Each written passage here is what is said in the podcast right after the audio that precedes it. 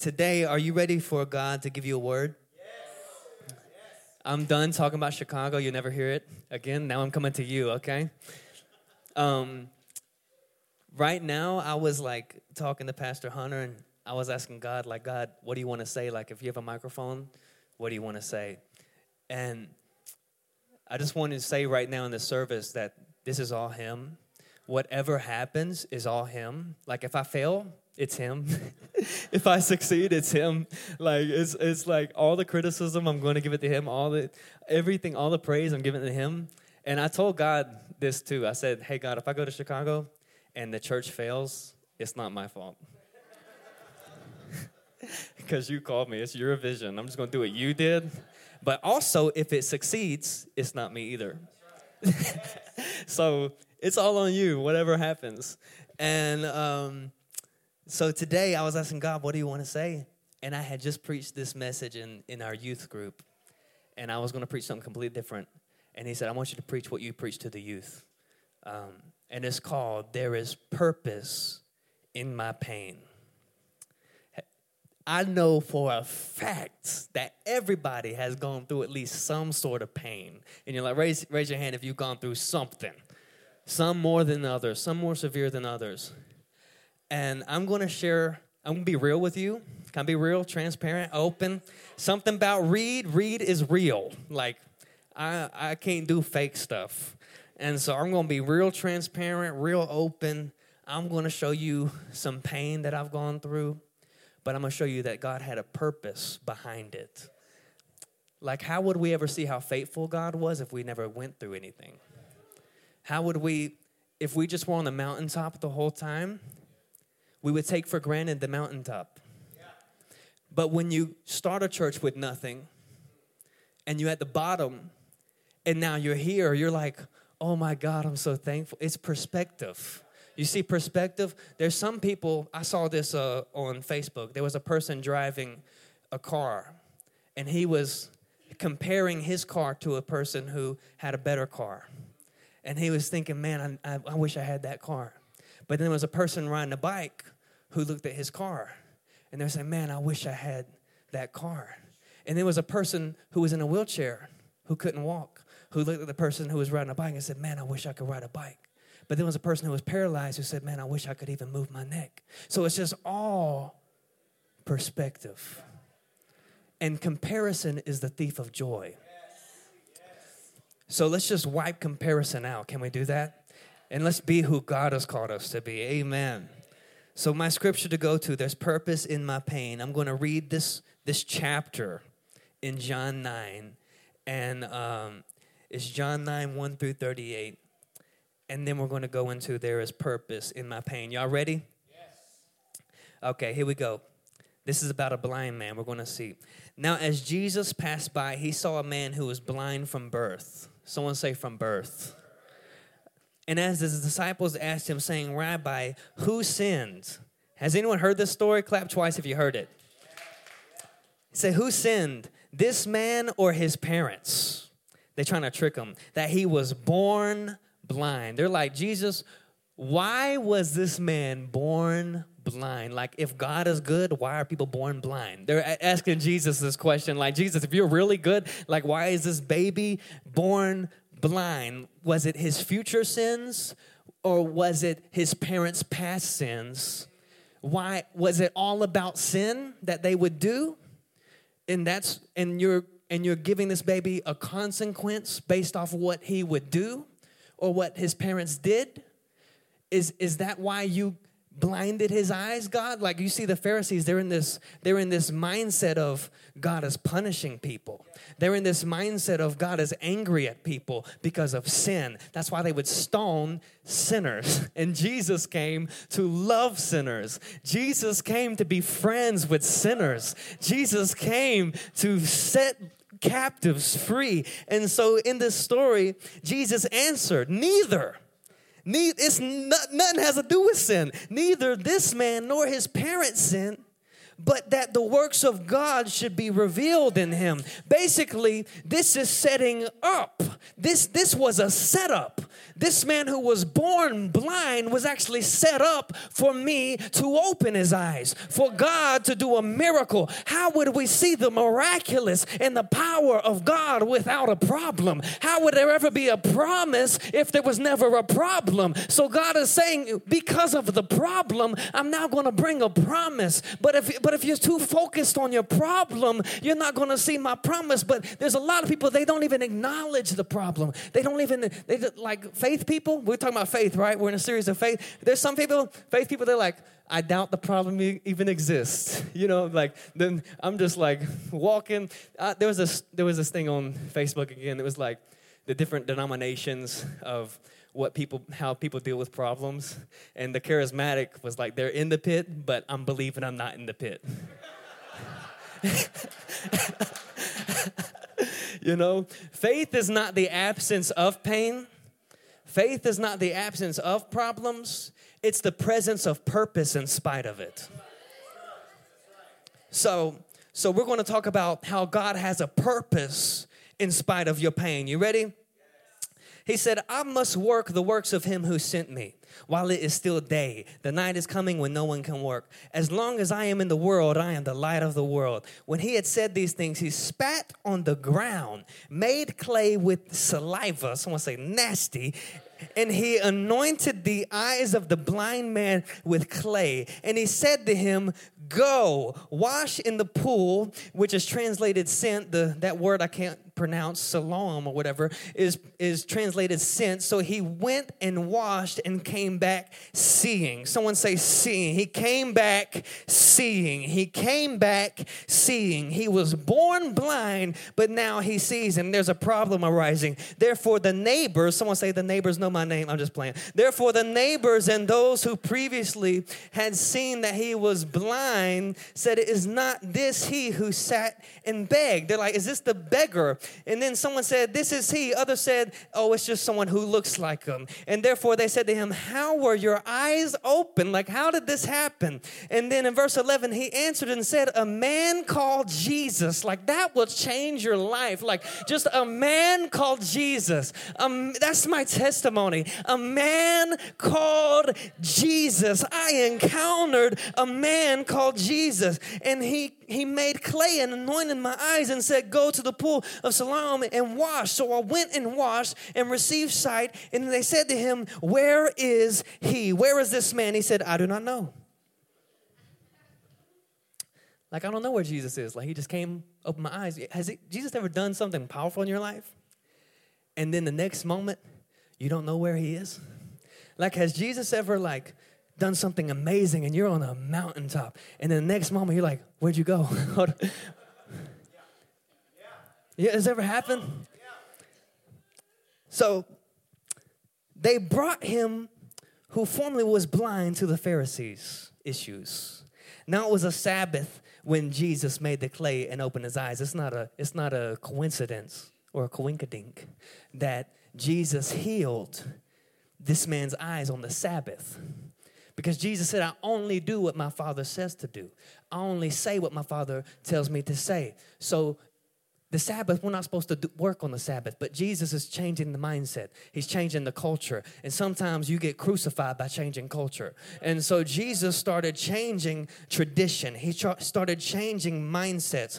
And so people started getting mad and this has happened to me many times. Even when I got mad at you, any religious people done got mad at you. I'm talking about like throw fire down your throat because you went and healed somebody.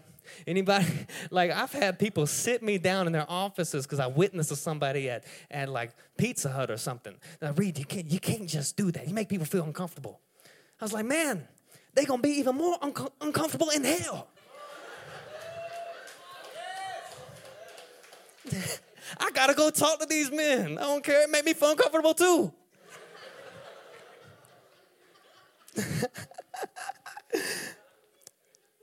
so, verse 15 then the Pharisees also asked him again, How had he received his sight? And he said to them, He put clay on my eyes and washed, and I see. It's so easy. It's like that blind. I used to be blind, but now I see. That's his testimony. Therefore, some of the Pharisees said, "This is man is not from God because he does the he does these works on the Sabbath." Others said, "How can a man who is a sinner do such signs?" So they're like confused. And then there was division among them. You know, anywhere there's religion, there's division. Oh man, you better just start writing some notes. Relationship with Jesus is where we're at. Let's let's stay in that lane. Okay, let's keep going. Different message, different time. They said to the blind man again, What do you say about him because he opened your eyes? He said, He's a prophet. But then the Jews did not believe concerning him that he had been blind and received his sight, like they didn't believe until they had called the parents of him. So they were like, You know what? We ain't gonna believe what you say. We're gonna bring your mama and your daddy because you know we're going we gonna really see what this is what this is about. So they brought the parents of him who had received his sight and they asked them the parents saying is this your son who you say was born blind how then does he now see so just one miracle has the whole city in frustration and so now his parents answered them and said we know that this is our son and that he was born blind but by what means now he sees we do not know or who opened his eyes, we do not know. He is of age, ask him. He will speak for himself. See, the parents threw him under the bus. His parents said these things because they were fearful of the Jews. For the Jews had agreed already that if anyone confessed that he was the Christ, he would be put out of the synagogue, basically cast out of church. And there's a lot of people casting Christians out of church still because we're doing the works of Jesus in the earth still, doing miracles here. And we're like, hey, we don't do miracles here. We don't do that. That, that, that don't really happen. So you're getting out the church. We're going to kick you out the church. Jesus did the same thing It's happening here the same well. So watch this. He's of age, ask him. So they again called the man who was born blind and said to him, Give God the glory. You ever, you ever forced, you ever been forced to give God glory? You ever been forced to serve God? You ever been forced to pray? You ever been forced to serve Him? You know, growing up, this is part of the pain in my life. I'm a pastor's kid double pastor's kid, double PK, because my grandpa was pastor before my dad was pastor. My dad was a pastor, then their uncles are pastor. Got pastors all in my lineage. And growing up, it wasn't necessarily my family, but the people in our church, they saw me as the next pastor at four. They saw me as the next pastor and elder and deacon at six. And no one ever trained me or taught me about how God wants to serve me. Because what does the Bible say? Jesus came to serve, not to be served. And a lot of us like, I want to serve you, Jesus. Or not even that. People are like, serve Jesus, serve Jesus, serve Jesus, serve Jesus, serve Jesus. And I'm like, who is Jesus? You know, I'm like, no one, I grew up in church, but I never knew Jesus. I knew pews. I knew, I knew hymns but I didn't know Jesus. I knew I knew praise, but I didn't know Jesus. I knew how to sing a song, but I didn't know Jesus. I read words in a book, but I didn't know the author. And and so I grew up in church without discipleship. And what happened was people started putting false expectations on me. Reed, you got to be a leader. If you talk in Sunday school, everybody going to talk. And I'm a talker. Boy, you can already tell.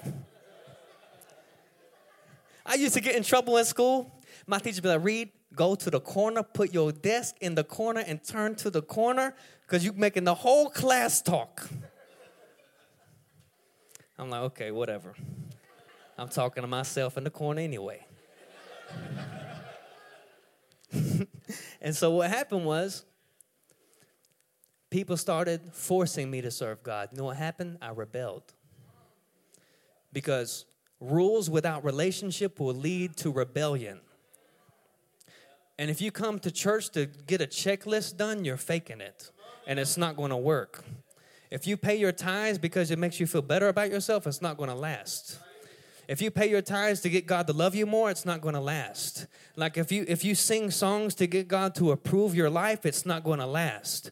Because we don't do things for God to do things for us. We do things cuz he's already done something. Like he's already paid a price. He already served us. The thing is, I didn't know what he wanted to serve me. Like for it's it's, it's crazy in our thinking that God wants to serve me. It's so crazy because we think of leadership as, oh man, you're on top. But what does Jesus say? First shall be last. Leaders eat last. There's a lot of people here. You were the first people here this morning, but the last to enter the door. People were first outside in the parking lots getting signs, but the, they missed worship because leaders eat last. And leaders serve, they are servants. And who is God but the best leader in the planet? Who is Jesus but the leader of his kingdom? And he's leading by serving. And that's why he washes the disciples' feet. That's why he's beaten on his back 39 times. And nails nails go through his hands because he's serving us. and so, but religious people, we get mad because we want to serve first. We want to be first. but the first will be last. So when you want to do something first, you're going to be last in the kingdom. When you want to be the one up here, you're never going to get up here. I promise you. I was at a conference, this huge conference. It's called The Send. Anybody ever heard about The Send? I was there, and this this guy, he was like, they were asking him, hey, what, what if they asked you, what if they prophesied and was like, hey, come up here, you got a word? He was like, man, I would love that. I would, I would love to be up there on that stage. And in my heart, I was like, you'll never get up there because you don't know the price that those mega mighty men of God have paid to be in that place and that position. You don't know the pain and the suffering that they have gone through. You don't you don't know one thing that they have purchased and paid for for the anointing to be as present as it is. You don't understand. They have two cups. One is their personal prayer life, one is their ministry prayer life. And you think you can just get one cup of, of my ministry prayer life and you and if you just overflow in your ministry and never your personal, you're going to run dry. You're going to run out. You're going to die trying to give people Jesus. And the thing is, this one just say facts? Boy, we say that all the time in youth. We're like facts. They call me the fax machine.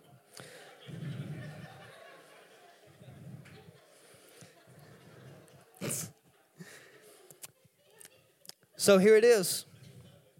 So they again called the man who was blind and they said to him, Give God the glory. We know that this man is a sinner.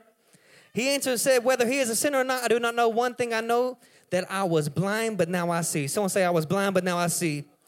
Then they said to him again, what did he do to you? How did he open your eyes? He answered and said, I already told you, and you did not listen. Why do you want to hear it again? Do you also want to become his disciples? And then they rev- then they reviled him and said, You are his disciple, but we are Moses' disciples. Like we're better than you. We're like from Moses. We know that God spoke to Moses as for his fellow, but we do not know where he is from. This man answered and said to them, Why this is a marvelous thing, and yet you do not know where he is from. Yet he has opened my eyes. Now we know that God does not hear sinners. This is what the Pharisees are saying. But if anyone is a worshiper of God and does his will, he hears him in work still. In work still. Why does the Bible say anyone who calls on the name of the Lord, he'll save? That's sinners. That's everybody. So God is hearing people who are calling on him. You see that? Since the world began, it's been unheard of that anyone opened the eyes of who was born blind. If this man were not from God, he could do nothing. They answered and said to him, You were completely born in sins, and you are teaching us? And they cast him out. So Jesus heard the drama going on in the synagogue.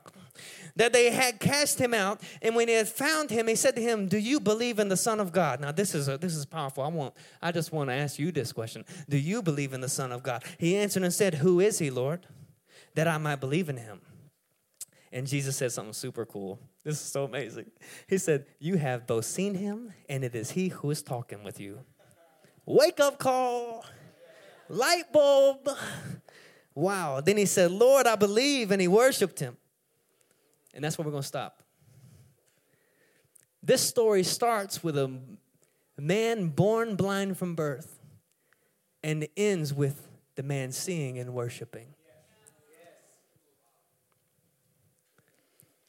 I wonder if the pain that you're going through is just a setup for greater worship to come through you. I wonder if the disappointment and the trial and that job you just lost and that cancer that just formed. I wonder if the pain is just a setup for God to show you how good He is. I wonder if the pain is just a setup. Because God told me this He said, Reed, you realize I set the devil up so good? I crossed the devil so good? Let me show you. He said, without the shedding of blood, there can be no forgiveness of sins. And if the devil knew that, he would have left the flesh of Jesus closed. But, but the devil's just so focused on killing and destroying that he didn't realize that God's plan involved death. He didn't realize that God's plan and purpose involved some pain. He didn't realize that God's resurrection had to first endure a crucifixion. And so, if he just would have known that sometimes pain can bring purpose, if he would have known that crucifixion can bring resurrection, he would have never brought a crucifixion. If he would have known that blood washes away sin, he would have never opened him up. But he didn't know. And there's many of us we don't know that God has a purpose in spite of our pain. We don't know that God had a plan for that divorce. He didn't we didn't know that God had a plan when your kid rebelled and your kid went through that, but he's bringing them back and your kid had to go through that to know how good and how great and how merciful and how powerful his grace really is. Like I had to I had to see my sin in order to see his son. I had to see my pain in order to see his presence and his peace. I had to see my guilt in order to see His grace. I had to see my persecution in order to see my prince. I mean, there's, there's, a, there's a promise in the problem, but how many of us just ignore the problem? I mean, like, we go through some pain, bro. I mean, like, there's some real pain in life. Can I give some examples? And maybe this applies to you, maybe it doesn't. But some of this happened to me. Like I was forced to serve God. I mean, I missed game seven of the New York Yankees versus the Red Sox for Sunday night church. I'm still upset. like, like I miss Super Bowl parties. Like, what about the pain of family? Like, what if God had a purpose in spite of how you were raised? What if you can reach someone who was raised just as worse or even better or just just how you were and you're like, "Man, God brought me out of that and now I can touch another life that was just in my spot." And it's like I'm giving out what God has given me. And there's there's some real pain in our in the way we were raised. There's some real pain in our backgrounds, but God is revealing a bigger purpose. God is revealing a better plan. He's revealing so much hope and so much light in spite of our darkness darkness. I mean, there has to be there has to be darkness to see what light is. Like if it was just all light, we wouldn't know what light is. But the reason we know how powerful light is is because we see how powerful darkness is. Like when you see how dark darkness can be, you will be so grateful for how marvelous light really is. And He translated us out of the kingdom of darkness and put us into the kingdom of light of his son. And when you realize that you were dark, that you were blind, even though you were religious, because this is what Jesus said. Let me let me go to you. Can I touch, can I step on the toes in the back? Can I can I come to you right where you are? He said, the people who think they see do not see. The people who think that they see are blind, and they are the blind leading the blind. But I came to open up the blinded eyes, and it's not physically blind that he's talking about, it's spiritual blindness. You realize, you realize God wants you to realize that you're spiritually blind. He wants you to know that. He wants you to know that, that you're spiritually blind because when you know that you're blind, you come to the person who can open up your eyes. You come to the person that can open up your perspective. But if you think you see and you were born saved and you're born on a pew and you're just going to heaven because you're born in church, and you think you can see, but he said, I come to shut the eyes of the people who think they can see, and I come to open the eyes of the people who know they can't see. So the thing is, I know I'm a sinner, but it's by grace that I am saved. The pain of family, the pain of our backgrounds, the pain of, the pain of family losses, the pain of divorce, the, the pain of foster care, the, the pain of abuse, sexual abuse, and physical abuse, and spiritual abuse, the pain of the passing away of our loved ones, the pain of unmet and unrealistic expectations, the pain of tragedies and arguments and fighting. And there's been words spoken over us that have defined who we are today. And these words were seeds, but now they've produced fruits fruits, fruits of insecurities and fruits of fears and fruits of unbelief and fruits of depression. All from one word that your father spoke over you. All from one word that your aunt said about you. But this is what the Bible says that will change your life. No one can accuse who God has justified. But the devil is the accuser of the brethren. You know, the, one of the main things the devil does is accuse, point the finger, judge. And if you've been judged in church and point the finger at in church, could it be the devil accusing you and not wanting you to come back? Could it be the devil using Christians? We always talk about God, use me. God, use me. God, God, God, use me. God. Oh my God, that's such a good song.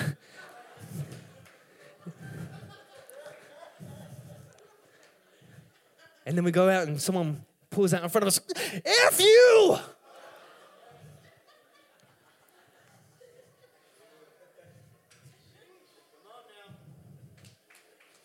Meanwhile, you're thinking, how could anything good come from me? How could anything good come out of my life? Has anybody ever said that? How could anything good come out of this situation? How could anything good come out of my family? How could anything good come out of me? I was trapped. I'm talking about so trapped in religion and hurt. But ain't nobody been through hurt like pastor's kids, like church hurt. Ain't nobody been through hurt like pastors' kids or people who were forced and obligated to serve God. You know, my dad's favorite scripture. This is my dad's favorite scripture. I love my father too. I serve him right now. He said, As for me and my house, we will serve the Lord. Oh, I used to hate that.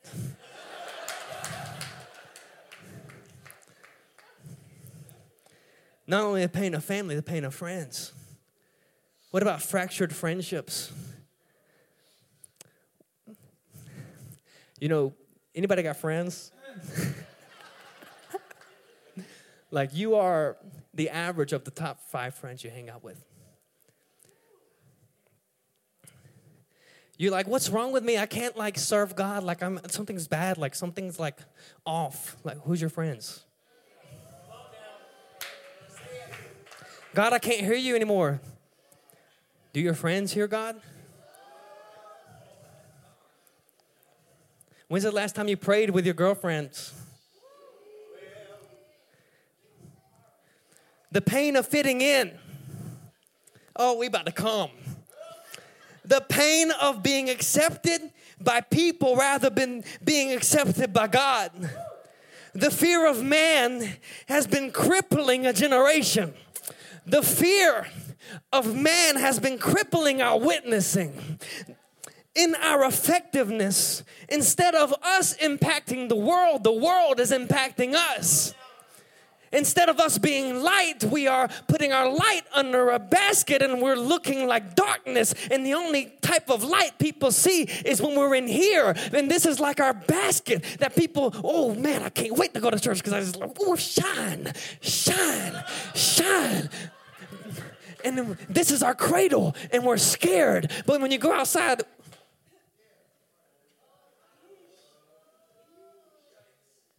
You know, the worst enemy is silence. You know, I say this all the time God, I can't be silent. I will be like a siren, warning everyone about your coming. I can't be silent anymore. People are like, man, you're breaking me, bro. Stop. Every time I preach, people are crying. I don't like it. Not only the pain of family, not just the pain of friends. What about the pain of me? What if, what if I don't like me? What if I put five filters on me before I post a Snapchat? What if I can't look in the mirror longer than seven seconds? You know, this, this girl in my youth group, she came to me, she's like, oh my God, like, Everyone hates me. I have no friends, Reed. Everyone in this youth group is out to get me. I promise you. You know, this one quote, they said, You won't care how much people think of you when you realize how much they don't. Oh man, that stepped on some toes. Like, I know people don't just wake up, oh my God, Reed? That guy? People don't think of people don't think of me that much. People think of themselves. Man, come on, guys. The pain of me. People aren't nice to me. Maybe you feel that way because you're not nice to yourself. People are rejecting me. And people come, this one girl came to me, Pastor Reed, I like this boy, but he just rejects me. She, he rejects me every Have you talked to him? No. Could it be that you've rejected your own self? And just when someone looks at you funny, you think they're rejecting you, but maybe they're just looking at the stain on the wall behind you? And you're so insecure about how you look that you think everyone looks bad at you because you look bad at you? But maybe you don't like you because you don't even know you. Because the Bible says you're a new creation. And maybe you knew the old you, but you don't know the new you. Because you can be in church your whole life and know the old you better than you know the new you. And the Bible says the old you died, and the new you lives. So, who am I? Could it be that all the pain that we feel comes from what we have within? Could it be the reason people cut on the outside is because they're cut on the inside? and they want the pain that they're feeling on the outside to line up with the pain that they're feeling on the inside, for there to be something on the outside that they can actually feel pain because they don't really know why that they've struggled with suicide. They don't really know why they struggle with depression and rejection the way that they do. And there's just something within themselves that makes them feel inadequate and fearful everywhere they go. There's been people in our youth group healed of PTSD. There's been people healed in our youth group full of depression depression and suicide. My mom almost committed suicide at the age of 12, but then God stopped her because he this is what the devil wants you to think. If you commit suicide, you're just killing you. But God sees generations behind you that are coming, that are witnessing, that are spreading his love and his joy and his peace in the earth. And if my mom would have killed herself, I would have never existed and you would have never heard this word. And Agape Chicago would have never been planted and Chicago would have never been saved and people would never come to know Jesus through my life because of one person's decision. Could it be that one person's decision has affected you and impacted you in such a degree that you've been doing the same thing to other people that people have done to you because you want them to feel the same way that you feel? What if God had a purpose in spite of pain? Like, what if God put my mom in that situation where she was born into a family that abused her, went through foster care, about to kill herself at 12? And God, she didn't even know God, a light came through her room at night and she heard a whisper Do not kill yourself. Call the cops in the morning. If God wouldn't have done that, I wouldn't have been here. I am the result of God's provision and God's power and God's majesty. Doctors told my mom you would never be able to have kids. Five years of trying to have kids. I was the firstborn. God, I am a miracle. I am not supposed to be on planet Earth. I'm not supposed to be here from human point of views, but God had a bigger plan in spite of our pain. God had a bigger purpose in spite of what you've gone through. And we're about to shout. Are you ready to shout? Because you're like, okay, man, you've been repeating yourself like over and over. Like, what's the purpose, man? Like, man, I know the pain, but what's the purpose? Like, I don't know the purpose. But maybe God is setting us up. Are you ready to get set up? Yes. Let me ask you have you ever played checkers and you think you're winning? Like you make this move, like, ooh, I got him, I got him, I got him. Like that's the devil. The devil's like, I got him. Like I put him through that pain. I put him through this. I put him through that. And you ever had someone four jump you? boom, boom, boom, boom, boom, boom. King me.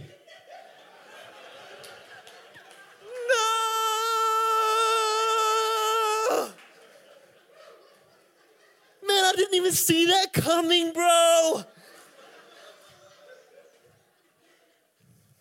You're good.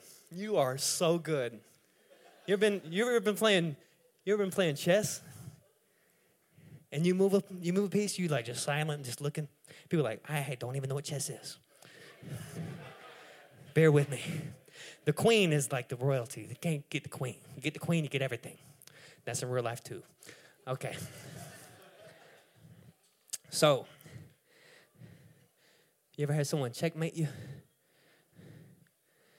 You know, the devil thought he'd checkmate God. The devil thought he'd checkmate you. The devil thought he'd checkmate this church. The devil thought he'd checkmate your finances. The devil thought he'd checkmate your, your religion. The, the devil thought he'd checkmate your mate. That was funny. But what if God was like, come on, you make your move, and it's going to fit in with my move? What if in my wisdom and in my authenticity, of God, I know what the devil's going to do before he does it? So, what if I set up such a plan for my son to be crucified and I let the devil do it? Because he just wants to kill. And as he kills, steals, and destroys, God comes, resurrects a life, sits him at the highest point of power as a man with flesh and bones. A man who was made from dust is now at the right hand of God, where we worship flesh and flesh and bone. He's flesh of our flesh, bone of our bone. Jesus knows the pain and the suffering that we've been through as people. He's not a God that doesn't identify with pain. He's a God that identifies with pain and he reveals what he wants to heal. And so he's revealing the pain and it hurt. Boy, it hurts. You know, God has been detoxing me of religion for like four years, and it's been painful. Like, anybody ever seen someone on drugs and they're getting detoxed? How painful that is? Religion was like a drug that drugged me, literally drugged me to church.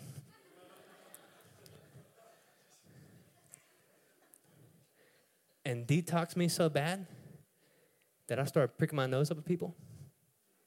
Detox me so bad that spiritual pride, spiritual arrogance. That's what, that's what Lucifer had, bro. You want to be like Lucifer or Jesus? oh, man, I, I'm sorry, guys. But as we're about to close, this is about to be the most powerful part. When you know who you are, it changes everything if the worship team will come. We're about to sing this song.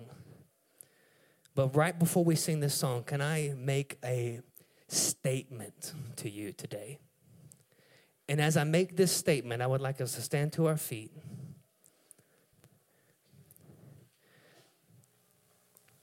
Because the devil's been telling you who you are long enough. The devil tried to tell you you weren't good enough through your family. The devil tried to tell you you would never measure up to anything. Raise your hand if that, if that has happened to you before, if someone has spoken evil words over you and you believed it. Look, at, look around the room. As I say this over you, this is not talking about the sinful you. This is talking about the sanctified you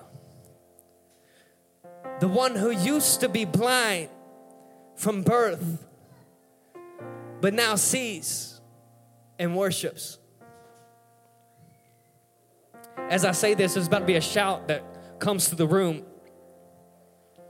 Because some of you are going to think I'm going to stop at just three points. And like, wow, I know who I am for real this time. But as I say this, let this stick in you, man. Like, let all those evil words, because words are so powerful, they create. And maybe that evil word created something evil in you, but you know how powerful a good word is? You know how powerful a God word is? A God word can create something so holy and so powerful and so good within you. This is who you are. You are the head and not the tail. You are a daughter and a son of the Most High God. You are a spirit being who lives in a body who will live forever. You are royalty because God is your dad. You are an arrow of fire God is sending out to the world. You are redeemed. You are chosen. You are anointed anointed, you are called, you are chosen, you are washed in the blood of Jesus Christ, you are clean, you are his sheep, he is your shepherd, you do hear his voice, you are being led and guided by the indwelling presence of the Holy Ghost, you are ruling and reigning with Christ in this life, you are right in God's eyes in Christ Jesus, you are an ambassador of heaven, you are a representative of our Lord. Lord. You are his hands. You are his feet. You are his mouthpiece. You are wonderfully and beautifully made. You are so loved because God so loved the world that he gave his only son. You are so found. You do see. You are his very own creation. You're a champion. You do triumph in all things. You do have what it takes to do what God has called you to do and to be who God has called you to be. You are a citizen of heaven, of a kingdom that cannot be shaken. You have all the grace you need. Your name is written in the book of life. You will live and not die and declare the works of the Lord. No weapon formed against you will be able to prosper. You are favored. You are healed. You are victorious. You're accepted in the beloved. You're a praiser in the middle of pain. You're a praiser in the middle of persecution. You're a praiser in the middle of the storm. You will move mountains with your faith. You will lay hands on the sick and they will recover. Your highest goal is love. And lastly, but not leastly, you are a worship leader. You are a worshiper. You're a worshiper. You're a worshiper. You're a worshiper. What if the purpose is praise? What if the purpose is to give God praise in the middle of my pain. What if the presence and the purpose of Jesus is to end in worship, to end in worship, to end in worship, to end in worship? I wrote this post.